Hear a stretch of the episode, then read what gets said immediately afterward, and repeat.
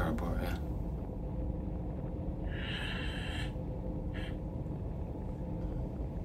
Barry.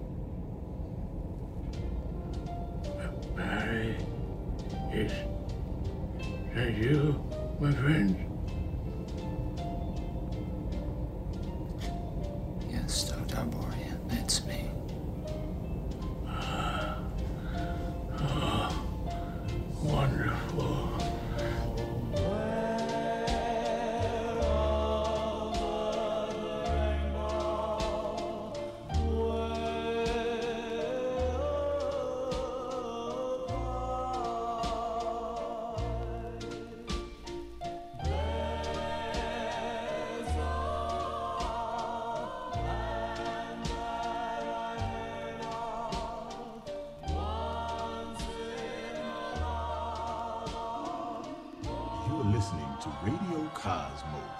And it is now 5 p.m. Promotional consideration paid for by the following. Are you sure you want to do it? My movie. What is it? I don't know what it's called. What is it called? Kevin. Dylan! You ready? Son of a bitch.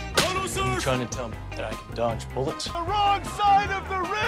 I'm Michael George. Stop it. Get some help. Tony Mona. The terrorists have the president's daughter in the old bean factory. I can't get drunk today. Too bad you will die. Don't touch me, motherfucker. Despicable. Despicable. Better. Billy, what's his name show? This is Greg Sestero, and you are listening to My Movies Better. Right from the start of Beyond the Black Rainbow, I'm overcome with red. Must be Panos' favorite color or something. Soon I'm more overcome by the thought that this movie could have been called Help Me, I'm a Psychic Baby and a Self Help Guru birthed me from the abyss, and now another guru in a Ted Bundy wig whose name is Barry trapped me in a psychotherapy dungeon. I think that's what's going on at least. As conversations meander from one thing to another, I wonder to myself if this film will ever get some exposition. Or is it all gonna come at once in one scene? Oh god, no. Let's set the scene.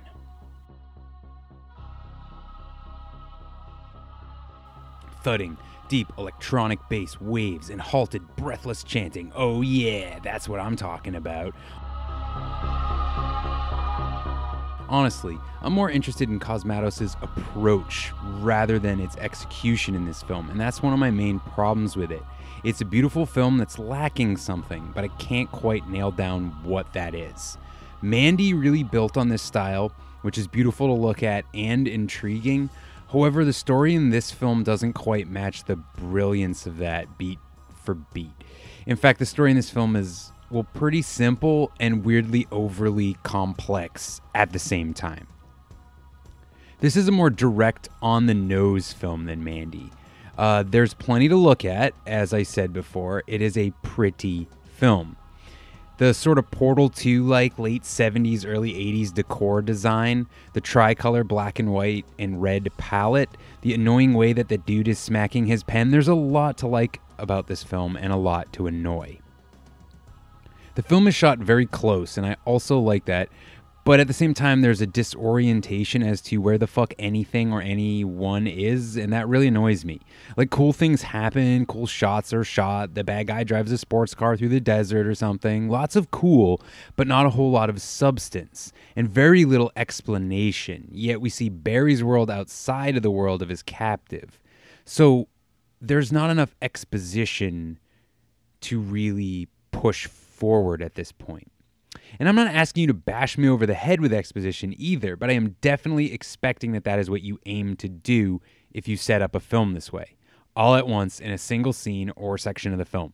Even Persona at least tells you who the fuck she is and who the fuck she is and why the fuck they are where they are. Come on, Panos. It's like the worst therapy session ever, man.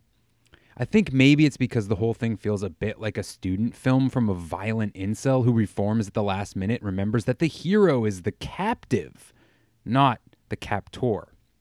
While I'm a fan of the films that focus on their villains, this one does go a bit far, and it seems to leave out the female lead, giving her little or nothing to do in the first act, but look at the floor constantly, little or nothing to do in the second act, but sit on the floor constantly. And I understand that that's a choice, but God, I just don't feel this film has the same gravitas as Mandy, at least in the first act. However, that being said, one thing I may have overlooked is how relatable these early scenes are for women. Barry's constant scolding, berating, self aggrandizing of himself, and his really violent sneering contrast with the silent rage of Elena.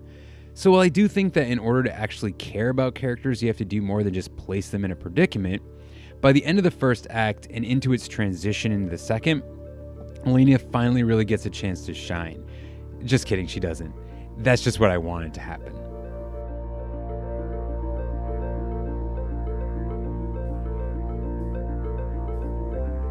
Around this point, we are introduced to a smoking middle-aged woman who I, who I assume is a nurse or a doctor at what I assume is a facility or the facility mentioned in the anti-scene slide reel video. I don't actually know. And that's a big problem with this film. Its exposition is nowhere to be found, pretty much consistently throughout. So, this woman, whose name is Margot, discovers Barry's weird notebook full of dark photos and even darker drawings that kind of look like he's designing an album cover for Electric Wizard.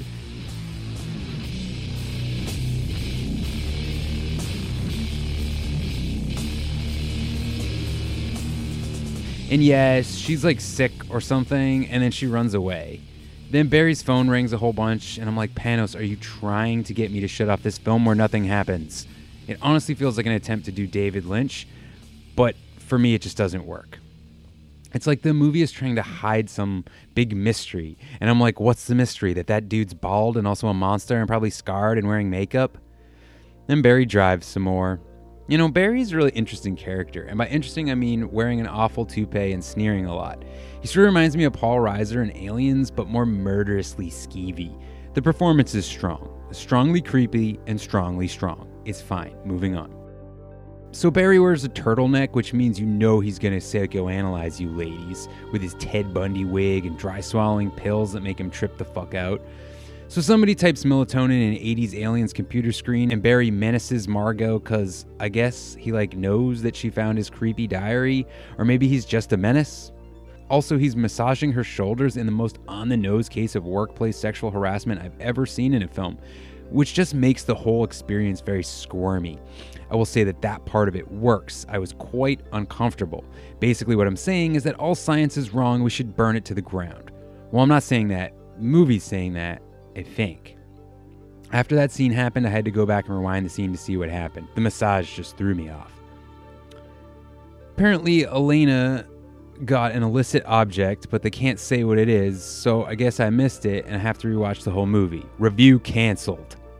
Some more stuff happens. Margot has a one sided conversation with Elena, and Elena has nothing to do. I'd like to point out here that the actress who plays Margot delivers lines like she's in a Neil Breen movie. Very well done. Good morning. I am artificial intelligence from far into the future. Hope you're hungry. Looks better than usual today. I have taken on this human body in order to communicate with the humans. What do you got there? Special picture? I can move from one time plane to another. Let me see. Oh, come on. I'm just curious. Isn't that corrupt? Who is this? Is it your mother? Where is she? Did she die? Good. Isn't that corrupt? Isn't that cheating the public? Isn't that betraying the public's trust? Isn't that immoral? So Margot's all like, Did your mom die? Good. And then crumples up her special picture. And I'm like, What's the fucking deal with doctors nowadays? And then Elena is finally given something to do. She like blows up Margot's mind or something. Mental kill. It's super cool for sure. And Barry is pleased as well. I realized he sort of looks like Aidan Gillen as CIA in this movie, uh, from The Dark Knight, I mean. It's a doctor patient tale as old as time. And again, I'm being critical, but I do think a lot of the discomfort the film creates works and works well. In the second act, I realized this film is similar in a lot of ways to Ex Machina. The captivity, the simulated escape, a world weary trope at this point, waiting for the truth of our male antagonist to be revealed. The second act also is more consistent with how I think the whole of the film should have felt. It's great myth making, which Panos employs in Mandy as well, and his imagery and staging and shot selections are fantastic. Shot selections.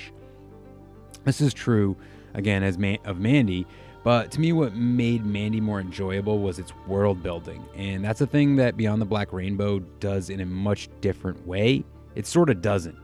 And I'm being coy, but I know that's a stylistic thing, and it's clearly my opinion whether or not I like it or not. Uh, I'm sure there are many people who really love this film, and that's understandable. However, I think for me, some of its artsy pretensions damage its credibility. Uh, the shift halfway in this film is where I think the film gets good. It's pretty much exactly what I said. Uh, necessary scenes featuring more exposition than, well, some exposition, which is a lot more than the rest of the film. And it really starts to tie a lot of these themes together uh, and give you more of a sense of what's going on. In particular, the scene between Barry and the on his deathbed looking like Joe Biden, Dr. Arboria, is particularly good. And it finally gives us sort of some exposition. Um, and it's not shoved down your throat at a rapid pace. In fact, it's still incredibly vague, but the actors really make their relationship between themselves abundantly clear. Barry is the brash young man waiting for the old man to get out of the way and die, and Arboria is the dying empire, perhaps realizing too late his folly. No, not really. But again, I still don't quite know what's going on, and that always sort of worries me uh, when I'm watching a film. I really like the color shift here, though, uh, from the red hell of the psychotherapy dungeon to the greenish gray of Arboria's dying chamber. Uh, it's a great way to mirror the differences between these two characters. It's also when I think the film begins to finally really grab me in its ascent towards the climax, which I think is by far the best thing in this film. Uh, more on that in a little bit. So I've given this film a fair amount of crap for being vague and lacking exposition in a huge way, so I think it's only fair to talk about some things I do like. I've always been a fan of cinematographers who know how to capture actors' faces well, and films that are full of great shots of actors' expressions, not just close ups either. This film has an abundance of this. In fact, I would say about 99% of the shots are comprised of actors' faces shot close, which, like I mentioned before, makes it feel like the movie is hiding something from you. And that in turn supports the overall feelings and themes represented elsewhere in the film. So good job. I can almost count the pores on Barry's face. He's on screen so much, and I really do think that that's a good thing. Juxtaposed within that scene where Dr. Arboria asks Barry to assist him in dying, there is another great color shift uh, to a stark white, affected film, um, which is Barry's memories of Arboria, And I'm struck by how they must have shopped at the same toupee store because that is the same haircut, my man. And then I'm also struck by the realization that Arboria has his own hair, so yeah, once again, it's a little on the nose, but I think these vague connections and mysterious plot points, uh, I like them more and more as the film goes on. The second act to me is much stronger than the first and really makes up for a lot of the problems that I had with the way the film begins. As far as Cosmatos' washed out, hard to see, and affected camera shots go, I like them a lot more in Mandy, but I think they're fine in this film. Once again, I'd really like to have more of an idea what's going on in these scenes. Uh, do they all take place in this institute? Are they outdoors? I guess that asking those questions could be seen as a negative, uh, as I have seen it so far, but also positive in the way that it drew me deeper into the film. It made me really want to know more. It also made me uncomfortable and confused, which I think is the point. I also would really like to see the film on a larger screen uh, than I have access to because I think much of its color and detail gets lost on a small TV, HD, or no. Mine is HD, by the way, and the film looks fine. With all the lights off at night, it's fine.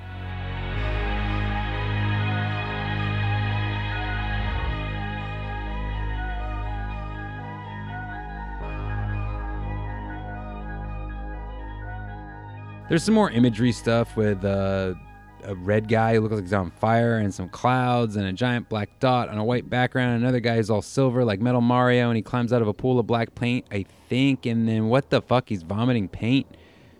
Coming forth from the abyss, a cannibalistic beast. Uh, we are now, in some ways, privy to the origin of Barry's madness and violent sneering, but in, in such a way that leaves more questions and heightens the unnerving tension. Here, with the dissonant, droning score swelling up and fading away, The revelation that this is some sort of science cult gone wrong becomes all too clear. It's a fantastic moment from start to finish. It's about 15 or 20 minutes of the film uh, near the direct middle. And for me, it really saved that meandering, directionless beginning and a meandering, directionless picture.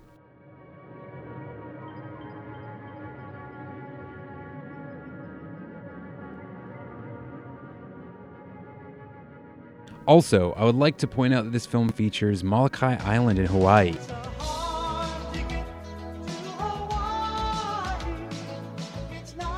The location of the classic B movie Titan, Hard Ticket to Hawaii, which we will be covering soon on an upcoming episode. There's also a lot more color in the second act, I think overall it serves as a counterbalance to the slower opening. The third act is once again centered on Barry, and I don't mean to gripe, but I do feel like another huge problem with this movie, done a bit better but also present in Mandy as well, is the lack of action for the female lead. Barry gets to drive around in his cool 80s sports car and put on a sick leather jacket all slow like and moan a bit. And then below it looks like a dagger and he calls it the devil's teardrop. And Elena's just like sitting in her cell, lying down, sitting again. She's got nothing to do.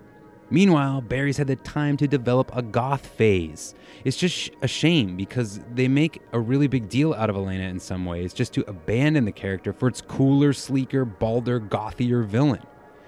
It makes the second to third act transition feel exceedingly like a slasher film, which, like in Mandy, I do kind of like. I don't know how well it works in this case. Uh, in Mandy, the hero becomes the slasher, not the villain. And I feel that Barry's revenge is on the world rather than just Elena. Elena's suffering feels as secondary as her character does to Barry's. Again, that's fine, but don't make such a big deal out of her and then make me forget that she's the main character if she even is the main character.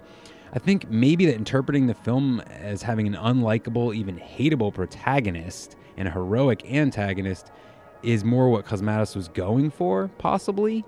It's sort of like Macbeth if Macbeth was just evil the whole time, like Macbeth sans the tragedy part. It's not all bad for Elena though, because in the third act, she finally has some more stuff to do walk around, look at a 3D pyramid, press buttons, walk around some more, and finally go outside. You know, the normal sci fi stuff. I also wonder at this point if Elena has never been properly taught how to speak and communicate, and I feel bad for all the jokes I made about her earlier. I think that there is something great here in this film, and just like Mandy, Cosmatos has taken a pretty standard film trope and rearranged its components into something fresh and new.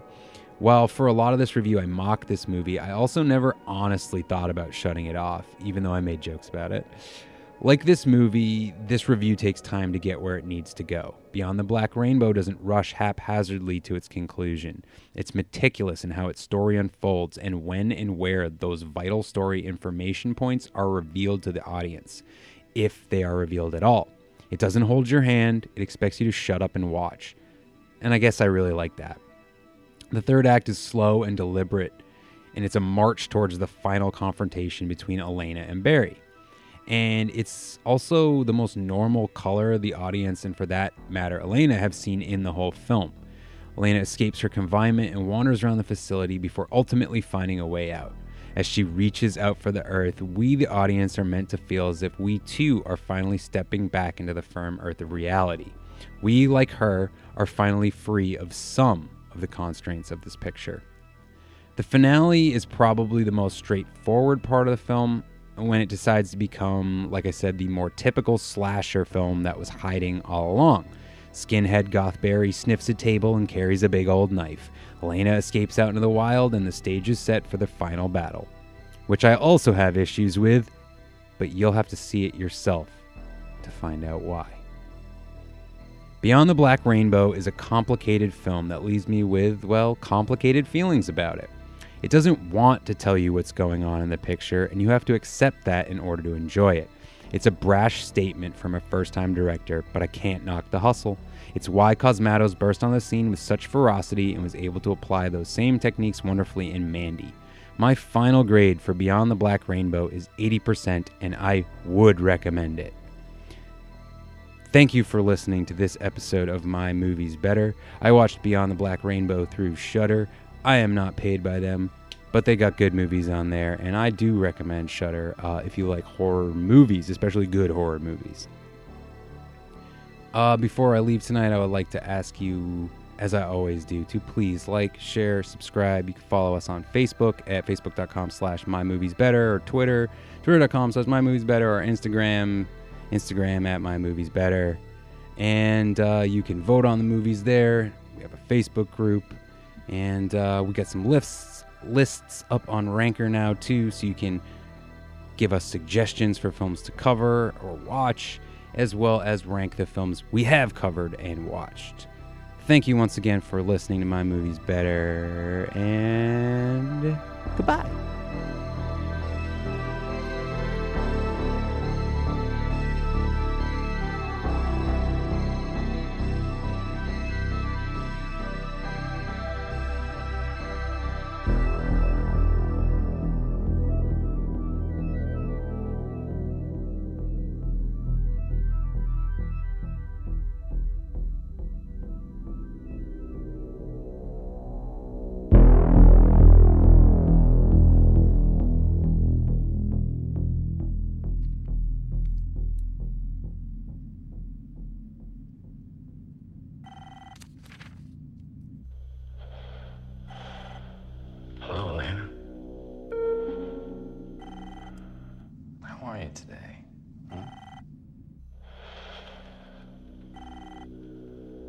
Feeling?